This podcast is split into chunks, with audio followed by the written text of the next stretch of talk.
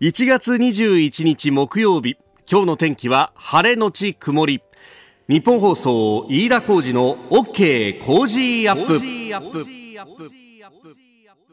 朝6時を過ぎました。おはようございます。ニッポン放送アナウンサーの飯田浩司です。おはようございます。ニッポン放送アナウンサーの新行市佳です。ニッポン放送飯田浩司の OK Cozy up。この後8時まで生放送です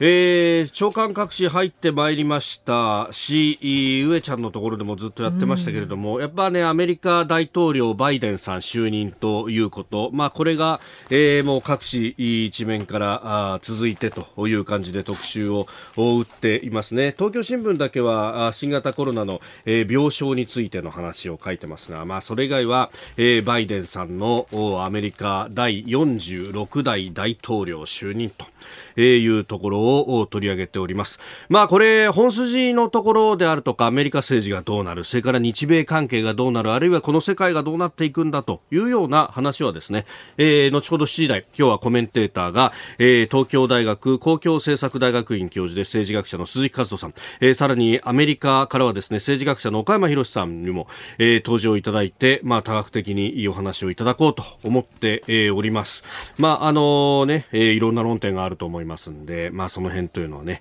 えー、後ほどじっくりというところなんですけれども、あのバイデンさん、えー、この方はアメリカはデラウェア州というところのご出身だと、はい、まああのワシントンから電車でまあ2時間ぐらいのところで、で、えー上院議員時代は、まあ、特に駆け出しの頃え、えー、確か29歳で上院議員になられたんですけれどもその直後に当時の奥様とそれから、えー、お嬢さんを交通事故で亡くされたと。で残された男の子を育てるということもあって、えー、ワシントンには今日構えずそのデラウェア州から、えー、毎朝90分ぐらいアムトラックというですね、まあ、向こうのお、まあ、鉄道ですね、うん、えー、あのアメリカは基本的に車社会ではあるんですけれども、えー、バイデンさんは、まあ交通事故でね、車の事故でお嬢さんと、それからお母さん亡くされたということもあったんで、電車通勤をしてる、してたというね、アムトラック城なんていう名前もついてるらしいんですけれども、はい、えー、えー、デラウェアというところが、ここへ来てこう、にわかに注目されていると。で、あの、デラウェアと聞くとですね、何を思い出す？ブドウ？だよね。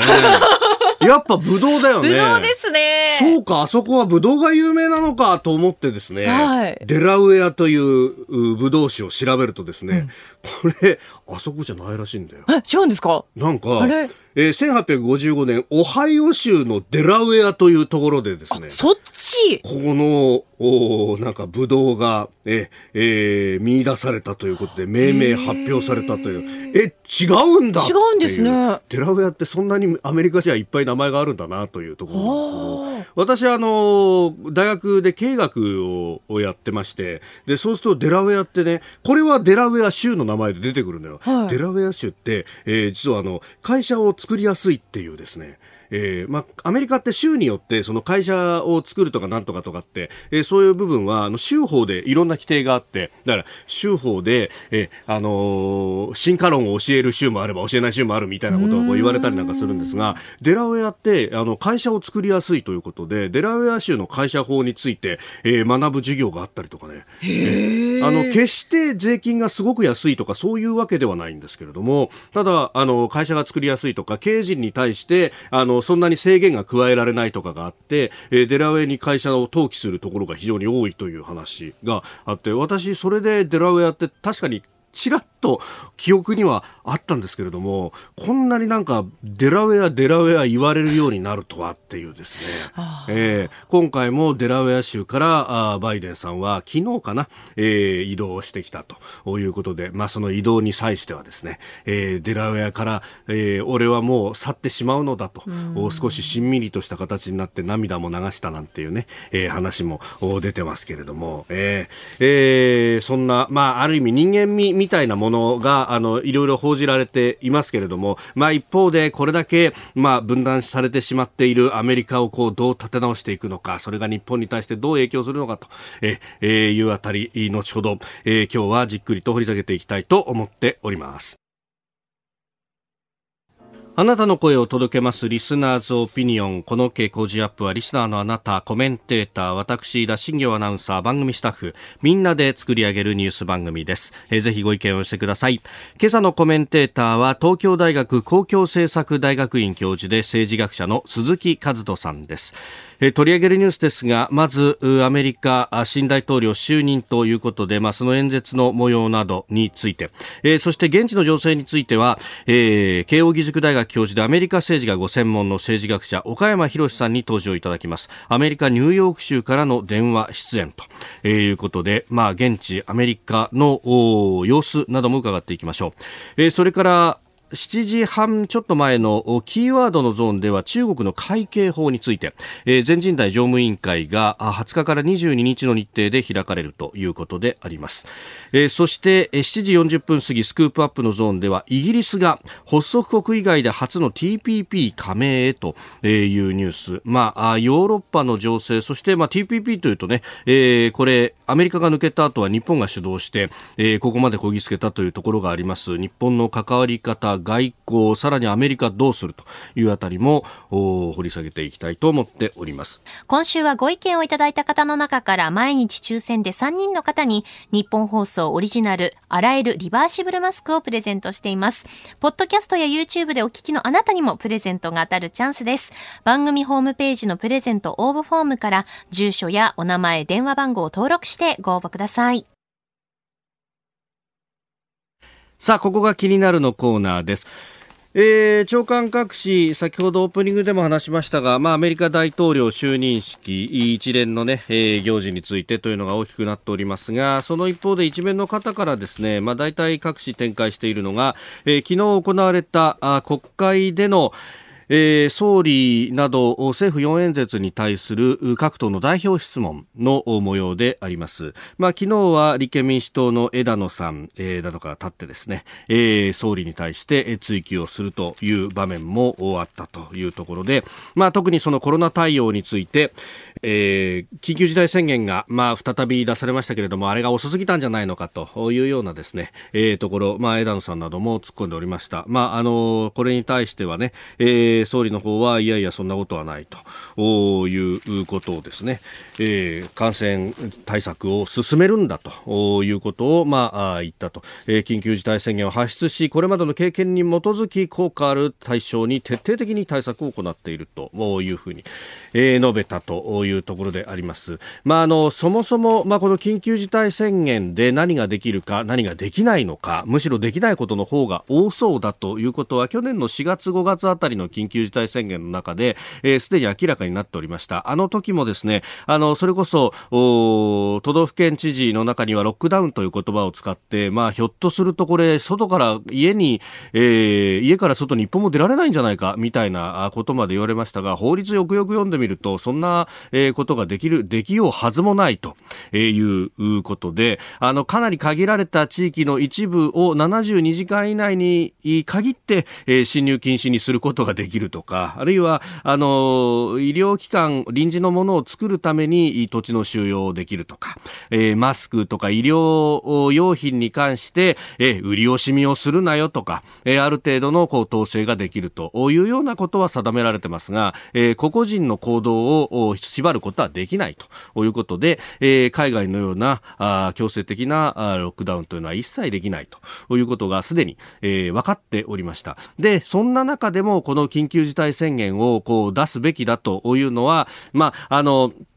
多分にやってるかのパフォーマンスの部分があったんじゃないかということも言われます。もちろんそれの部分もあるし、まあそれプラス、え、私が言っても聞かないからお父さんに言ってくださいっていうふうにですね、まあある意味、えー、都道府県知事よりも、まあ一般的に世の中で言われている、えー、なんというか、あ権威の部分で、えー、もっともっと高い、え、内閣総理大臣が政府として発出するという緊急事態宣言を出してくれというですね、まあ、ある意味のこれ、えー、やってる感勝負みたいなところがあって、まあ、それを都道府県知事と、そして、えー、官邸側と、まあ、あ駆け引きが行われたというような報道もあるんですけれども、まあ、その中で、えー、1月になってから、あ今回発出したというようなことが言われております。で、まあ、それ、野党側は、えー、遅かったんじゃないかということで、まあ、政権をこう追及するというのは姿勢としてあるんだろうとは思うんですけれども、ただ、出したところでこれ、そんなに何か変わるわけじゃないっていうのはもう分かりきってることで、えーえー、パフォーマンス合戦にですね、えー、また追求しているパフォーマンスで乗っかるということが果たして生産的なのかどうなのかっていうのは、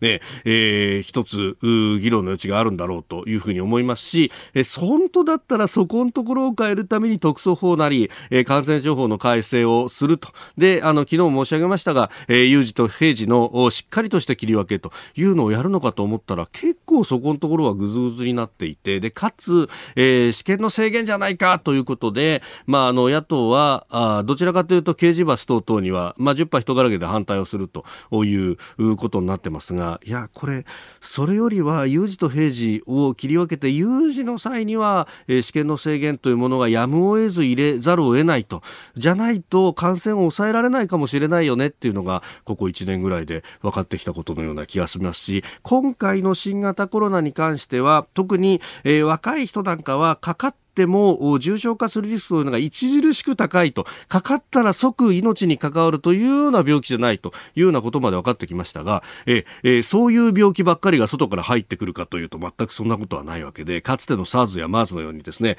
えー、日本は免れましたけれども、入ってきた諸外国、では、えー、かなり猛威を振るったというような病気がいつ日本に入ってくるかどうかわからないと。その時に、まあ、だから今までは、えー、法律がなくてもなんとか対処できたっていうのは運が良かっただけなのかもしれないよねということを織り込んだ上で法改正議論というものが進めばいいんですがなんかちょっとグレーゾーンの部分を作ってですね責任逃れをしようと、えー、で試験の制限とかも、まあ、やるにはやるけれどもちょっとぐずぐずっとしているというようなことで本当にいいのかというところ、まあ今後ですね、えー、予算委員会なりで、えー、具体的に、町長発信の議論がなされればいいなというふうに思うところ、えー、昨日の代表質問についてでした、えー、今日も代表質問衆議院そして参議院で、えー、行われるとそして明日は参議院での代表質問があるという日程になっております。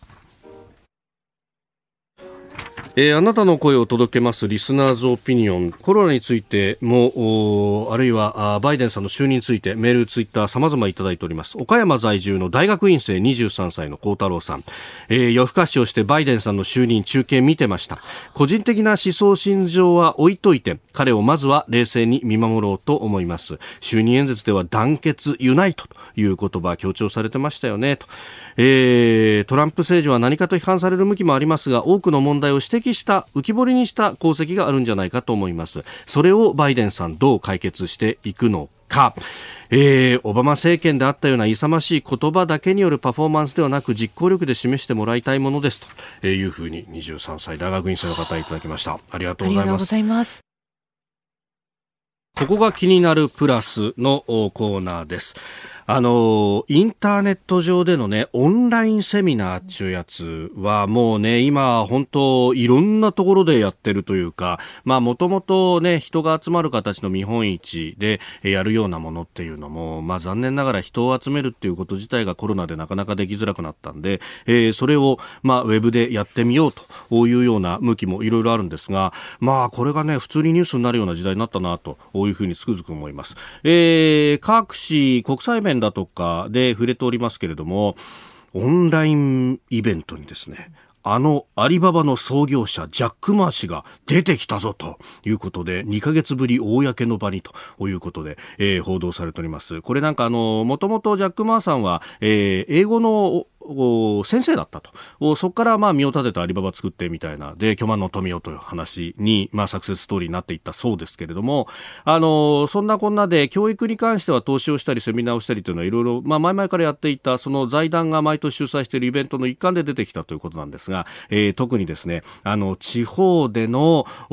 先生方の頑張りに対して俺たちもサポートしていくぜと、より一層サポートするみたいな話が出てきててですね、えー、えー、これ、あの、の習近平さんは地方の貧困をなくしたっていうのを、まあ、ある意味金看板のように今掲げてやってるというのが、えー、ありますんでそれを考えるとあ、えー、ジャック・マーさんは相当これ標準の意を示したのかなというようなこともですね、えー、ちょっとお頭をよぎるところもあるんですが、まあ、確かにこのオンラインでもって、えー、地方と都心とかあるいは世界中の距離がどんどんと縮まるというようなことあるんです。で、えー、一方でインフラ面をどう整備していいかみたいなところっていうのは、まあ、いろいろな人がね、頭を悩ませているところではあると思うんですけれども、あのー、この間ですね、あの、ネット上でこういろいろ検索をしていたら、あ、そうそういうところのソリュースのフォーラムっていうのもいろんなところでやってんだなと思いました。えー、例えば NTT 東日本がですね、ソリューションフォーラム2021オンラインというのをちょうど今やってるそうです。そういえばね、あの、ソリューションフォーラムって私、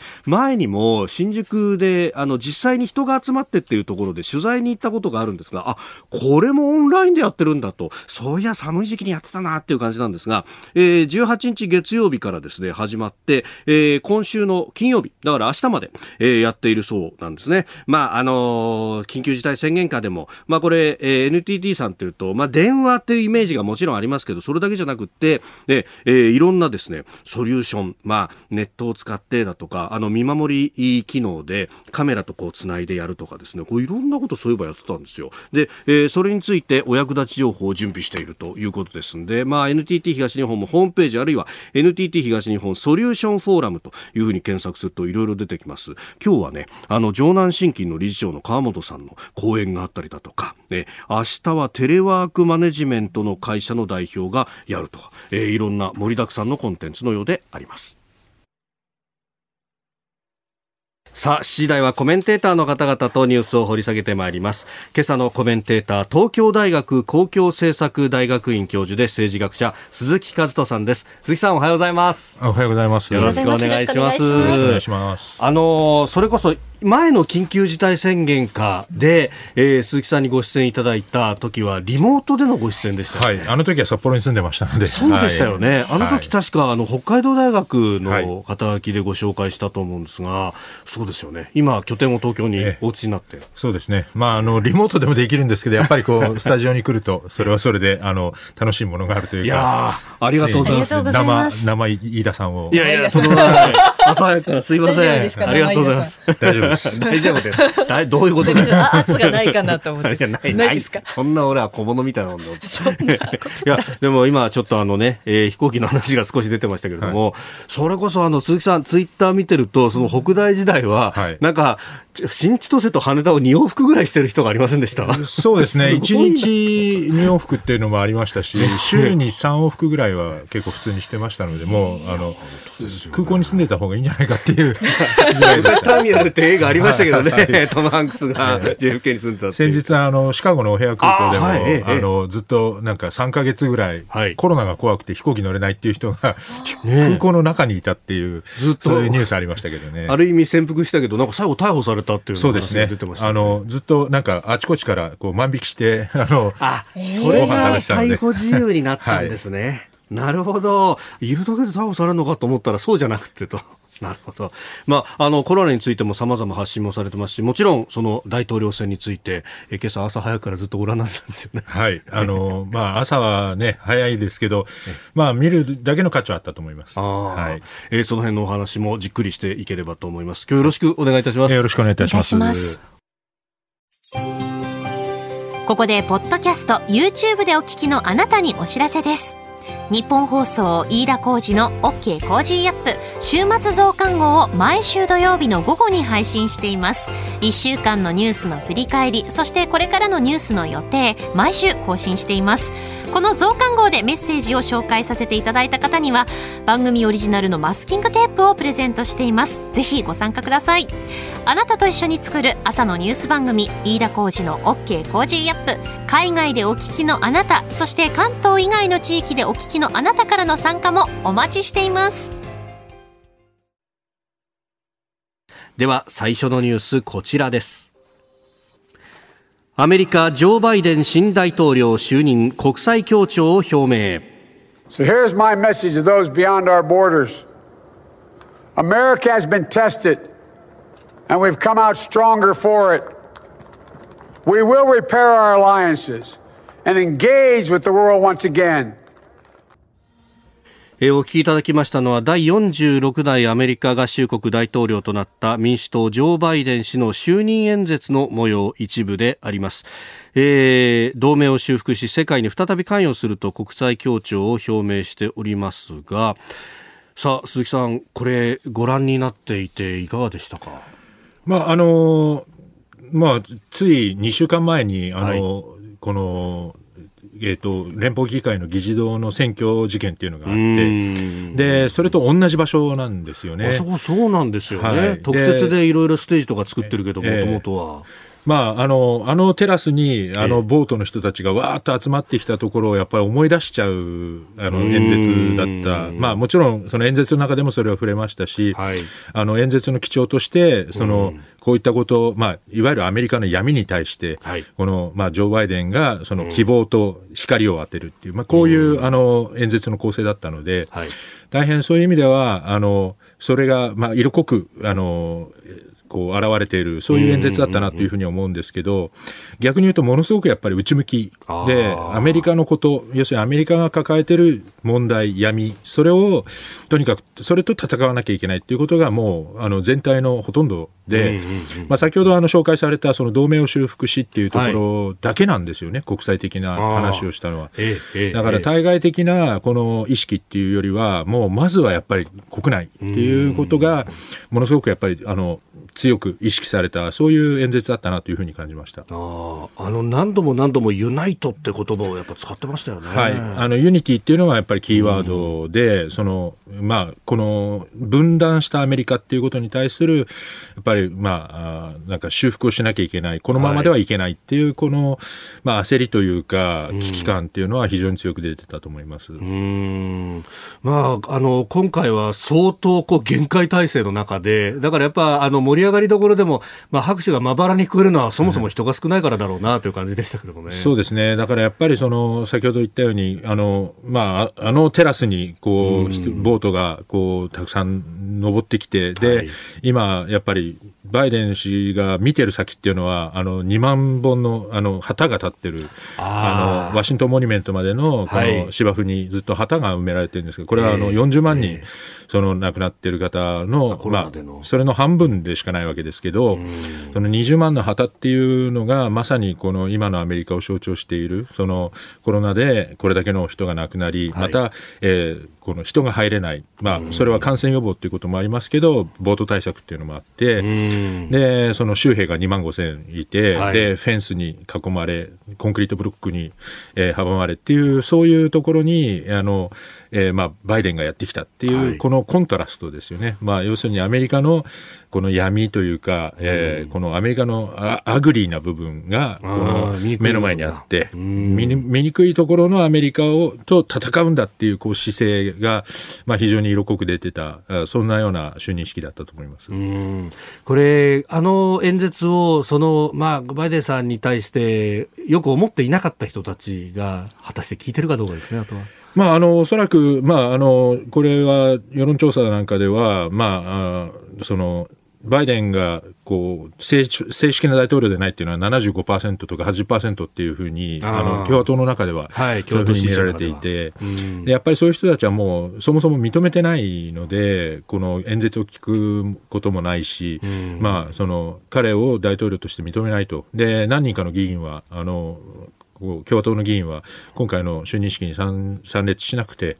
であのトランプがあの、はい、フロリダに行くあのアンドリス空軍基地の方に、えー、あの行ってたっていうような人たちもいたわけで。まあ、そういう意味ではやっぱりアメリカの分断というのはまだまだ、まあ、その非常に長い時間と道のりがあるなっていうのはあのそれを直すにはすごい時間かかるなっていうのはすごい感じてますね。まあ、今日この後あのアメリカ現地とつないで岡山博さんにお話を伺うのとともに、まあ、中国やあるいはヨーロッパのニュースをきっかけにして、まあ、そことこの内向きなアメリカがどう関わっていくのかそして日本はというあたりもさまざまお話を伺っていきたいと思っております。はい、おはようニュースネットワーク取り上げるニュースこちらです。第46代アメリカ大統領にジョー・バイデン氏が就任現地時間20日、日本時間今日未明、アメリカの首都ワシントンの連邦議会議事堂で民主党のジョー・バイデン氏が第46代大統領に就任し、演説を行いました。We've learned again that democracy is precious. Democracy is fragile. And at this hour, my friends, democracy has prevailed. えー、ジョー・バイデン氏の就任演説の模様の一部、民主主義が勝利したと宣言したというあたりをお聞きいただきました。まあ、あのー、ね、全体で、まあ、20分満たないぐらいの演説だったと思いますが、えー、これ、鈴木さん、まあ、あのーどうというか、かなりこう自分の国の中のことっていうのを話されていたようですね。はい、あのやっぱり内政中心だったっていうことなんですけど、えー、まあこの民主主義が勝利したという前に、民主主義が非常に脆弱、はい、あの、えー、か弱いものであると。はい。いう言い方をしていたところがすごく印象的だったなと思っていまして、やっぱり今回、その、その前のですね、あの、トランプ政権の間に起きたさまざまな出来事を想定しながら、はい、やっぱりこう民主主義は守っていかなければならないと、でまずやっぱりそこが大事なんだっていうところからスタートしているので、まあ、言ってしまえばものすごくこう低いところからスタートしてるんですよね。アメリカは世界をリードするとか、その前に、アメリカはまず自分たちのこの自分の内の中をなんとかしなきゃいけないっていう、そういう感じをすごくやっぱり強く受けたところはあります。まあ、ある意味そもそもというか、我々日本のから見ると、アメリカっていうのは、なんというか民主主義のチャンピオンというイメージが非常に強かっただけに、あこうなっちゃうんだっていうようなね。そうですね、まあ、民主主義のチャンピオンではあるんですが、うん、民主主義は同時にその、まあえー、非常にこうダークな側面というか、はい、やはりその国民の中にですねあの例えば白人至上主義者ですとかそういった、まあ嘘や陰謀論を信じるような人たちが、まあ、たくさん出てくればですね、うん、やっぱりそれを反映するものでもあるので、はい、民主主義っていうものがあのこう勝つためにはですねやっぱりその国民がそういうこの、えーまあ、ダークな部分をこう排除するというかそれと戦うっていうこの気持ちを出さないといけない、まあ、少なくともだからバイデン氏が今回当選したっていうのは、はい、まあ、まだアメリカにはそういう希望がある。まだアメリカにはそういうものを排除しようとする。そういう力があるんだっていうことを示したことなんだろうなというふうには思います。さあ、まあ、そのあたりアメリカ現地どういった雰囲気なのか、えー、ここでですねアメリカ政治ご専門の政治学者、えー、慶應義塾大学教授の岡山博さんと電話がつながっています岡山さんおはようございます。おはようございます。よろしくお願いします。さあ、あのー、岡山さん、いらっしゃるのはニューヨークということでよろしいですか？えっ、ー、と、あの、ニューヨーク州なんですが、あの、大都会のニューヨーク市ではなくて、あの、そこから自動車で3時間ぐらい行った、あの、田舎の大学町に今おります。あの、今の雰囲気、就任式が行われましたが、ご覧になってていかがですか？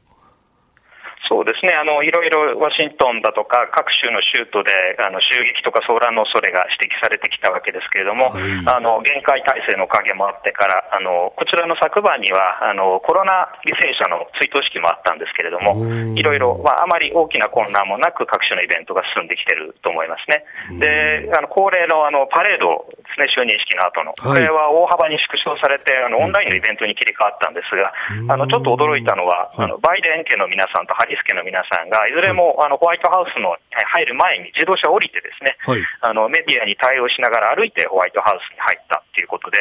あの国民との距離の近さをアピールしたかったのかなというふうに思って見ていました。はあ、あその辺っていうのは、今までであったら、そんな交流とかっていうのはあんまなかったわけですか？むしろあの交流するのがあの普通だったんですけれども、今回はやっぱりちょっと無理なんじゃないかというふうに言われてたんですね。なるほど、なるほど。コロナもあって。そうです。うん。さあ、あの、演説等々、まあ、あの、非常にね、えー、国内向けが多いんじゃないかみたいな指摘もあります。が、岡山さんどうご覧になりましたか？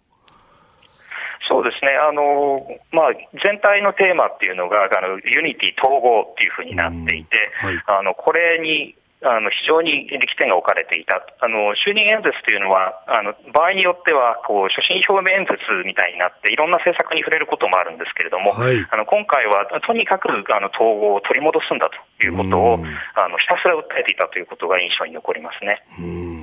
さあ、スタジオにはあ鈴木和人さんもいらっしゃいます。あどうも岡山さんお久しぶりでございます。どうもお久しぶりです。えっと、まあ、あの、今回のまあ演説、まあ確かにユニティっていうことを、あの、非常に強く出してたんですけれども、例えば、あの、えーバイデンの言葉の中で、end the、えー uncivil war っていう、そういうような表現があって、まあ、なんとなくはい。今の、あの、アメリカのあり方っていうものを非常に象徴してるなって感じたんですけど、この、なんていうんですかね、 civil war、まあ、南北戦争時代の分裂みたいな、そんなような、あの、捉え方で見ているっていう、そういう印象を受けたんですが、岡山さん、その、アメリカの今の分断状況っていうのはどんなふうに、あの、お考えですか？あのこれは本当にかなり深刻だなというふうに思っていて、あのよく南北戦争の時の南北対立と比較されますけれども、やっぱり今の分断が非常に深刻なのは、ですね、その党派対立とその人種その他の対立が、まあ、全部こう綺麗に対応してしまっていて、あの互いに友的関係ですね、敵味方の関係みたいになっているということがあの一つ大きいのと、あとやっぱりもう一つ大きいのは、これはあのトランプさん以降、非常にはっきりしてきましたけれども、えー陰謀論者とか、その人種差あの白人至上主義者っていった、その従来であれば政治の表舞台にあの出てこられなかったような人たちっていうのが前面に出てきてしまって、この分断に参入してしまったっていうのは、非常に深刻だなというふうに思いますね。まあ、そんな中で、あの、バイデン大統領は、あの、 unity っていうのを訴えて、で、この分断を何とかしようっていうふうに、えおっしゃってるわけですけれども、まあ、その見込みっていうんでしょうか、この、これから、まあ、彼が、あの、いろんなことをこれからやっていくと思うんですけれども、どこに、あの、力点を置いて、何をすれば、その、まあ、分断をこう乗り越えられる、まあ、乗り越えるのは無理かもしれませんけれども、多少近づけていく、埋め合わせることができるというふうにお考えですか？あのこれは多分みんな答えがあったら教えてほしい問題の一つで、あの保守派のあの FOX ニュースチャンネルを見ていましたら、はい。あの就任演説、なかなか良かったと、え統合は確かに大事だと、えーだけれども実際にどうするのかなと、これからお手並み拝見だねっていうことを言っていて、あのまさにその通りと思ったんですけれども、やっぱり一つは、あのこれはよく言われることではあるんですが、えーバイデンさんは非常に政治的な経歴が長くて、えーそして連邦議会の上院議員として、あの非常にこう調整をあの重視して、これまで政策形成をしてきたってことがあるんですね。で、あの共和党のリーダーのマコネルさんっていうのも、あの昔馴染みの人で、あの最近は関係も悪くないみたいですけれども、いまあそういった中で、あの派手なことを何かやるというよりは、えー地道に地道に、まあ、世論に訴ええー政治家の中で、政府の中で調整を続けるっていう以外には、正直、えー妙案っていうのはなかなかないんじゃないかなというふうに思っています。そうですね。まあ、おっしゃる通りだと思います。あの、まあ、確かに、えっと、バイデンの、やっぱりこう、政治経歴の長さっていうのは、あの、そういう議会の中ですとか、政治コミュニティの分断っていうのは、かなり、あの、修復できると思うんですけれども、やっぱり国民の中の分断っていうのはなかなか難しい。特に、まあ、先ほど岡山さんもおっしゃったように、この、えー今反発している人たちっていうのは、その政治自体を腐敗したものとか、そういうふうにやっぱり感じているところがあるので、まあ、このエリート同士のこう、慣れ合いみたいなふうに見られてしまうと、それはそれでまた難しいところがあるのかなっていうふうな感じも、ちょっと私は受けてるんですけど。そうですねで、そういうことを考えると、これはバイデンさんが直接何かできるってことはあまりないかもしれませんが、あの今後予定されているあのトランプさんの弾劾裁判ですね、はいあのこの行方がどうなるかというのが気になります。あの、マコネルさんあたりもトランプさん批判を出したりとか、これ共和党で乗っかる人も出てきそうなんですかね？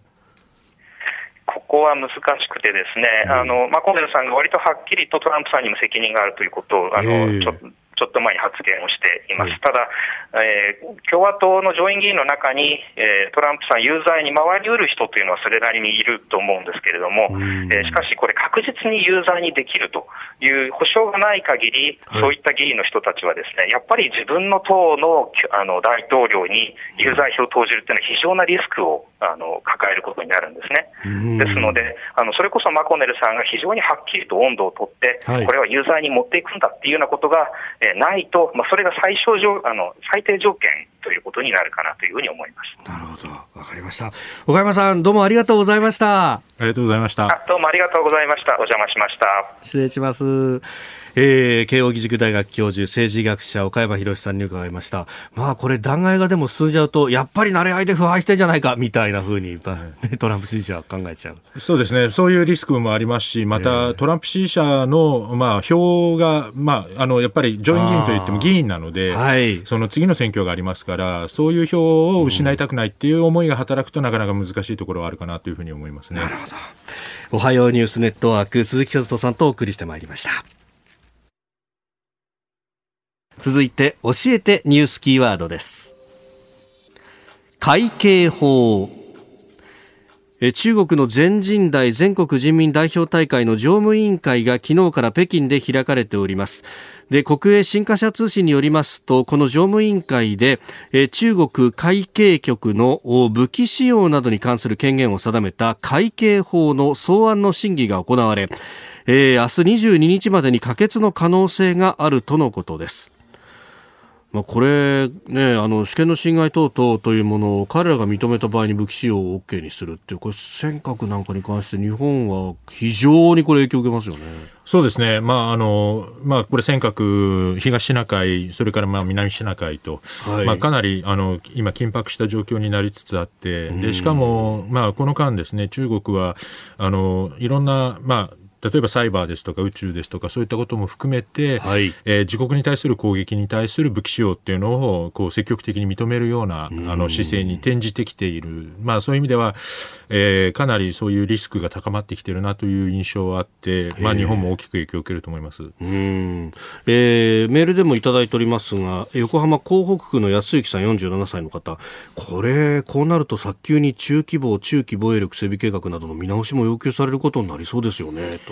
まあ、おそらくだから日本単独で対応することっていうのはまず難しくてですね、まあ、中国、まあ、海警局なので、これはあくまでもシビリアンというか、その軍隊ではないと、い、うことになってますので、まあ、問題はその防衛力っていうよりも、まあ、日本の海保がですね、その対応しなきゃいけない。で、その海保がよりこうリスクにさらされるということになるので、それに対する対処を考えなきゃいけないっていう段階に今はあるんだと思います。で、その先にですね、やっぱり、そのもしこの向こうが武器使用した場合、はい、まあ、その日本の、えー、海上自衛隊が、えー、対応に出るのかどうか、はい。まあ、こういったことも含めてあのいろんな頭の体操をしておかなきゃいけないという状態になってきているとは思います。でその後ろにはやっぱり日米同盟であり安全保障条約があり米軍があるというところまで構えがあるわけですよね。そうですね、もともとやっぱりこの東シナ海のこの、まあえー、状況っていうのは、はい、まあ、米軍の存在があって、こう抑止されているということになっているので、はい、まあ、やっぱりこのバイデン政権が、まあ、あの尖閣に関しては、はい、日米安保条約の第5条、つまりあの集団的自衛権の適用範囲であると。いうふうにあの主張して、まあ、そういうことを伝えてきてますので、うんはい、まあ、そういう意味では一つあのなんていうんですかね、えー、こう安心材料というか、まあ、抑止力の効果を発揮することにはなるだろうと思うんですけれども、ただそのまあ会計局がこういう法律が通ったことによってですね、はい、あの、まあ、いつでも使えるんだみたいなふうに思ってしまうと結構怖いので、その辺やっぱり中国の中でですね、どこまでそのグリップを効かせて、こう、ちゃんとコントロールできるかっていうところも含めて、えー、やっぱりいろんな、あの、なんていうんですかね、偶発的な問題、まあ、そういうことも、えー、気にしておかなければいけないんではないかなというふうに思ってます。あの先ほど新業アナウンサーがニュースで読んでくれましたが、あの中国の担当の部署と日本のアジア大洋州局長のまあオンラインでだと思いますけれども、はい、会が開かれたと、まあこういうチャンネルをいくつも用意しておくっていうのも一つ重要なんですか、ね、はい、あのこれはまあ信頼醸成措置っていうか、はい、そのやっぱりお互いのコミュニケーションを大事にすることで、どういう意図でこの、はい、えー、そこに会計局がいて、まあ中国がどういう意図を持ってこの行動しているのかということを、まあ、知ることも大事ですし、まあ、それを伝え合うことっていうのは大事なので、まあ、こういったあのこうホットラインっていうんですかね、はい、えー、こうえー、こうこうやり取りがあるっていうことは望ましいことではあると思うんですが、ただ、やっぱりそれでもこういう法案を通してくるっていうことになると、ね、まあ、まあ、いつかどこかで何かがあるかもしれないっていう、こう、なんか、あの、身構えることは、あの、なかなか、その、やめられないというか、その、えー、ポーズは取り続けないといけないっていうところでは、ちょっとやっぱりしんどくなったなって感じはしますね。で、まあ、あの、他方、そのバイデン政権の周りを固める閣僚の人事、今、ちょうど上院で、はい、公聴会行われてますが、あのウイグル人の方々に対する、まあ、これをジェノサイドだというふうに認め、ね、認定したと、まあ、それはポンペオさんが認めたんですが、で、ね。はい、次の国務長官になるブリンケンさんも基本的にそれをこう踏襲するというか、まあ、あの認めるという形の証言をしたと報道されてましたけれども、ええ。まあ、このよう一定程度こうあのつながりを持ってやるって形になるんですかね。そうですねあの中国に対してはあの、まあ、トランプ政権以降、まあ、トランプ政権のその強硬姿勢っていうのを引き継ぐ形にはなるだろうと思います。で特に、まあ、このウイグウイグル族の問題についてはやっぱり人権問題なので、はい、まあ、バイデン政権はこの人権問題については極めて強くあの対応するだろうということで。えっ、ー、と、そのジェノサイドを認めたかどうか、これはちょっと言葉の問題もあるので、あの、えー、ど、どこまで、あの、それを、あの、組んでいってるのかはわからないんですけれども、少なくともウイグル族の問題については、うん、えー、バイデン政権も今厳しく対応すると。他方で、あの、環境問題とか、はい、そういった問題については、バイデン政権も、あの、中国との協力が必要だということも認めていますし、まあ、あの、トランプ政権は、まあ、やや一方的に、えー、この、対中政策っていうのは一辺倒だったと思うんですけど、まあ、あの、バイデン政権はもう少し、あの、柔軟にというか、はい、えー、まあ、厳しいところは厳しく、あの、協力するところは協力するというような、あ建前というか、まあ、そういう組み立てでやってくるんではないかなというふうには思います。あの日本としてはその自由で開かれたインド太平洋という、まあ、旗印掲げてやってきてると、なんかバイデンさんはこの言葉使いたがってないのかなっていうのを一部危惧する向きもありますが、そのあたりどうですか？まあ、あのその代わりに、まあ、安定と繁栄っていうこと、えー、安定と繁栄のインド太平洋っていうことを言ってますし、まあ、今回、あの、カート・キャンベルさんが、はい、まあ、あの、元国務副長官ですけど、彼が、あの、えー、インド太平洋調整官っていう、はい、そういうポジションについたので、まあ、インド太平洋っていう枠組みは、あの、変えるつもりはないだろうというふうに思います。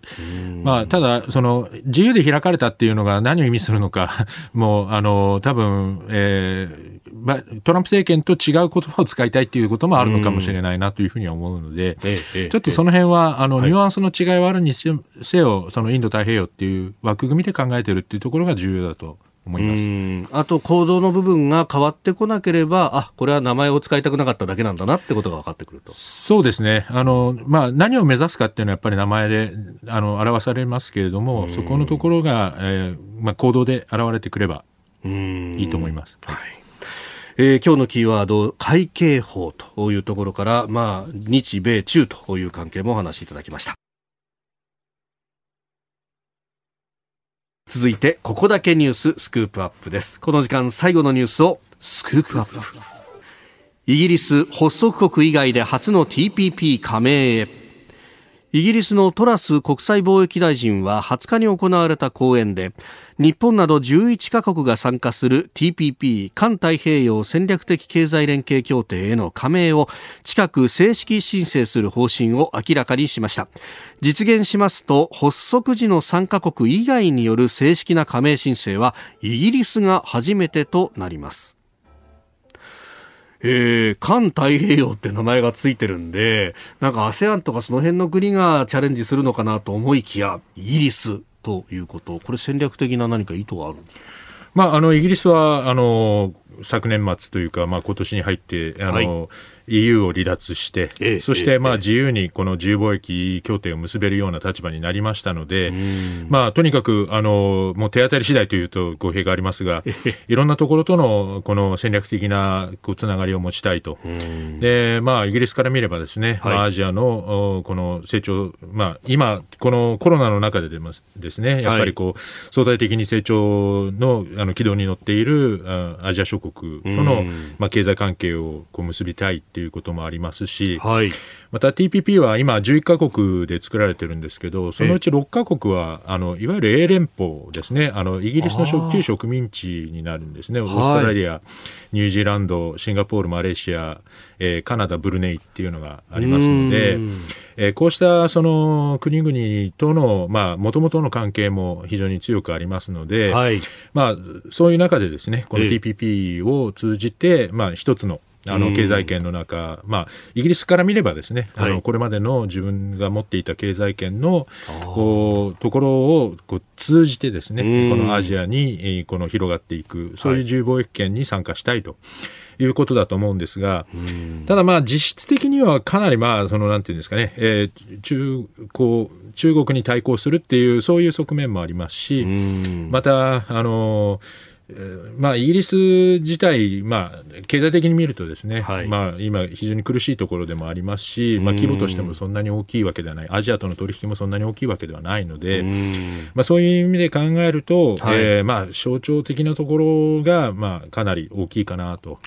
いう気はします、まあ、かつてキャメロン政権の時なんてのは、かなり中国に寄っていたというような印象ありましたが、だいぶ舵切りましたかね。いや、まあ、もともとのやっぱり中国との関係というか、経済的なつながりは今でも続いていますし、あの、まあ、えっ、ー、と、キャメロン政権、メイ政権までは、やっぱりその中国との、まあ、どちらかというと、こう、親密な関係を、こう、あの、重視してきたわけですけれども、はい、やはり潮目が変わったのは、まあ、中国による、まあ、国家安全法の成立と、香港に対するですね、やっぱり抑圧、まあ、これによって一国二制度、まあ、これは、あの、イギリスとこう中国の間で結ばれた、はい、その協定の中で、えー、こうあの一国二制度っていうのは決められてるわけですけれども、それを、まあ、中国が一方的に保護にしたと。いうところが、まあ、その対中政策のこう大きな転換点だったんではないかなというふうに思います。いやこのところ、そのクイーン・エリザベスという空母ですか、はい、豪華客船じゃなくて、はい、あれをこうアジアに持ってきたりとかすると、結構積極的ですよね。そうですね、やっぱりその中国に対して、まあ、イギリスは、まあ、怒ってるんだぞっていうか、その中国に対して、自分たちもあのこう行動するんだという意思表明でもありますし、まあ、今のイギリスの力から見ればですね中国に対して単独で圧力をかけることは難しいと思うんですけれども、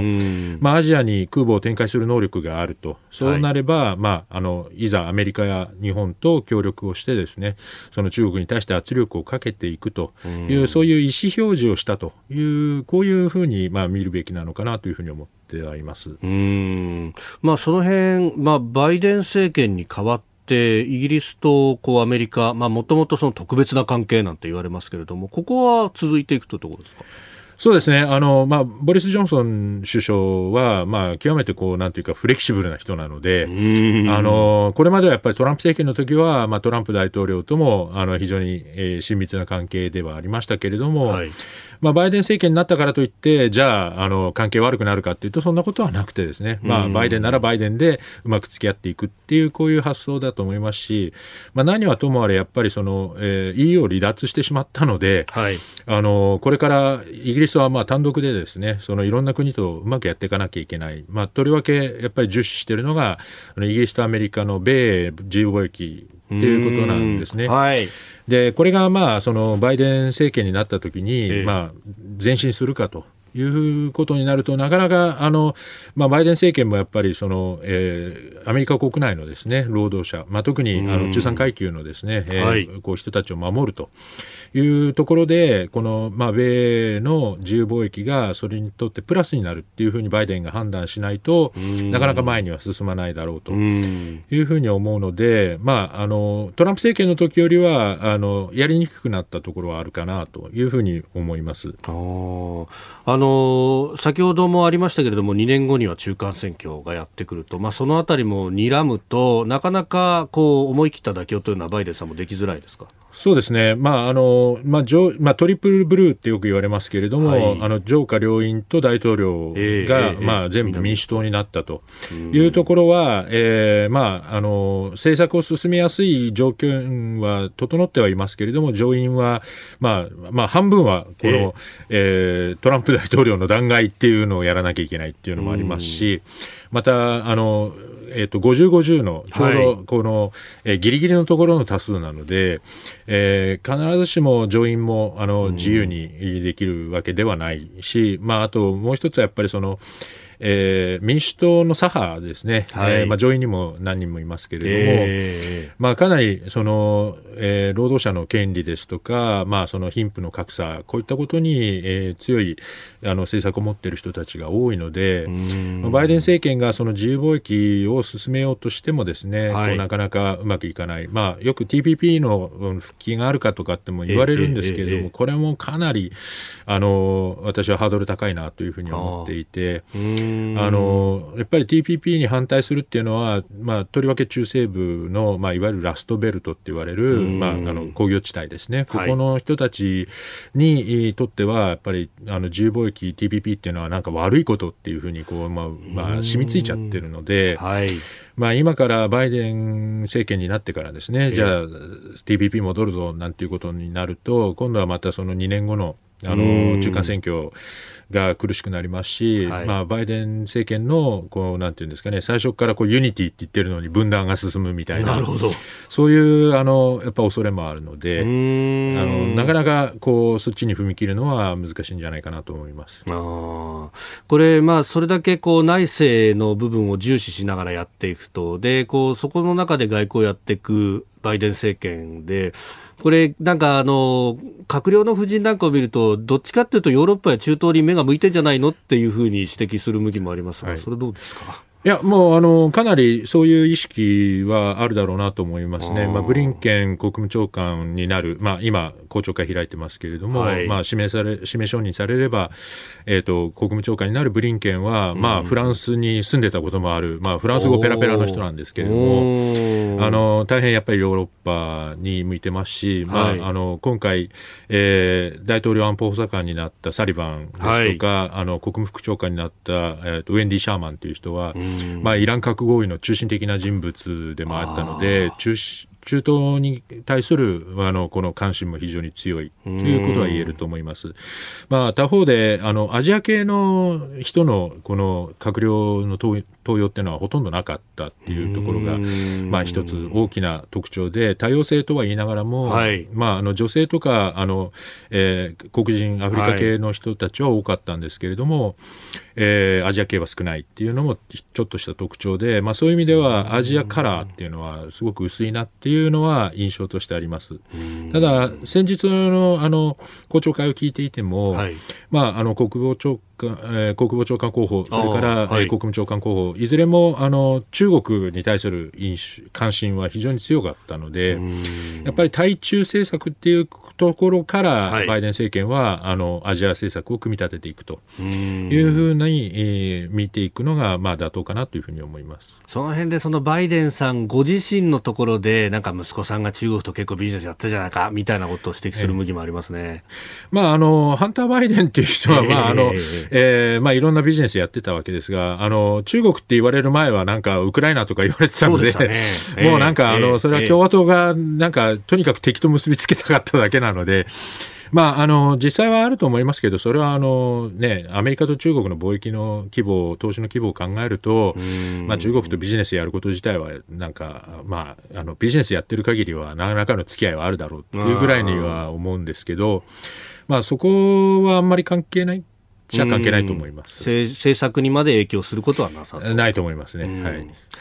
えー、TPP の話、そして、まあ、あ発足したバイデン政権の外交というところを俯瞰的にお話しいただきました。ポッドキャスト YouTube でお聞きいただきまして本当にありがとうございました。あなたと一緒に作る朝のニュース番組飯田浩二の OK コージーアップ。東京有楽町の日本放送で月曜日から金曜日朝6時から8時まで生放送でお送りしています。生放送を聞き逃したあなた。ぜひラジコのタイムフリーサービスでニュース以外の医療スポーツエンタメなどの情報もぜひチェックしてみてください。さらにこの番組では公式ツイッターでも最新情報を配信中です。スタジオで撮影した写真などもアップしています。そしてもう一つ飯田浩二アナウンサーが「夕刊富士」で毎週火曜日に連載中。飯田浩二の「そこまで言うか」こちらもぜひチェックしてみてください。